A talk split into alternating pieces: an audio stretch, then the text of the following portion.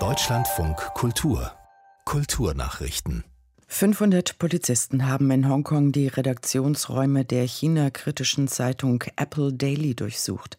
Das Blatt gehört Jimmy Lai, der die Demokratiebewegung unterstützt und dem lebenslange Haft droht.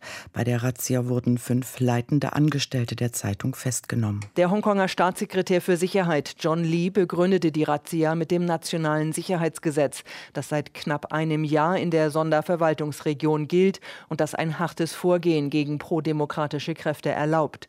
Lee warf den Festgenommenen eine Verschwörung vor. Sie hätten versucht, mittels journalistischer Arbeit ausländische Kräfte dazu anzustacheln, Sanktionen gegen Hongkong und China zu verhängen.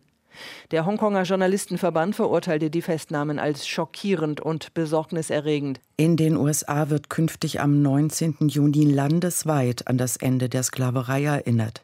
Das Repräsentantenhaus in Washington stimmte mit 415 gegen 14 Stimmen für das entsprechende Gesetz.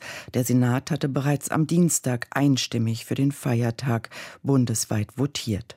Am 19. Juni 1865, zwei Monate nach der Kapitulation der Südstaaten, hatte ein General der Nordstaaten die Freilassung aller Sklaven in den Vereinigten Staaten von Amerika verkündet will die Uni Münster weiter den Namen des letzten deutschen Kaisers tragen. Darüber wird ab kommender Woche zwei Jahre lang diskutiert.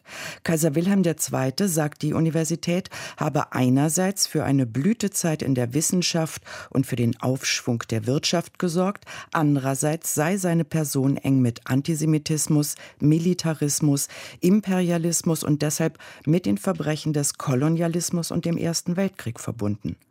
Ob sein Name beibehalten oder die Uni Münster nach einer anderen Persönlichkeit benannt wird, soll 2023 entschieden werden. Zum ersten Mal verkauft Sampé Zeichnungen aus den sieben Jahrzehnten seines Schaffens. Am Samstag kommen sie in Frankreich unter den Hammer. 54 Originale in Tusche oder Aquarell.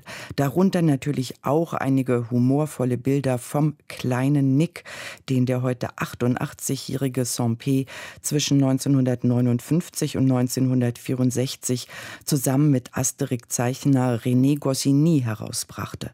Die Lose für sein seine Karikaturen und Cartoons liegen zwischen 10.000 und 50.000 Euro.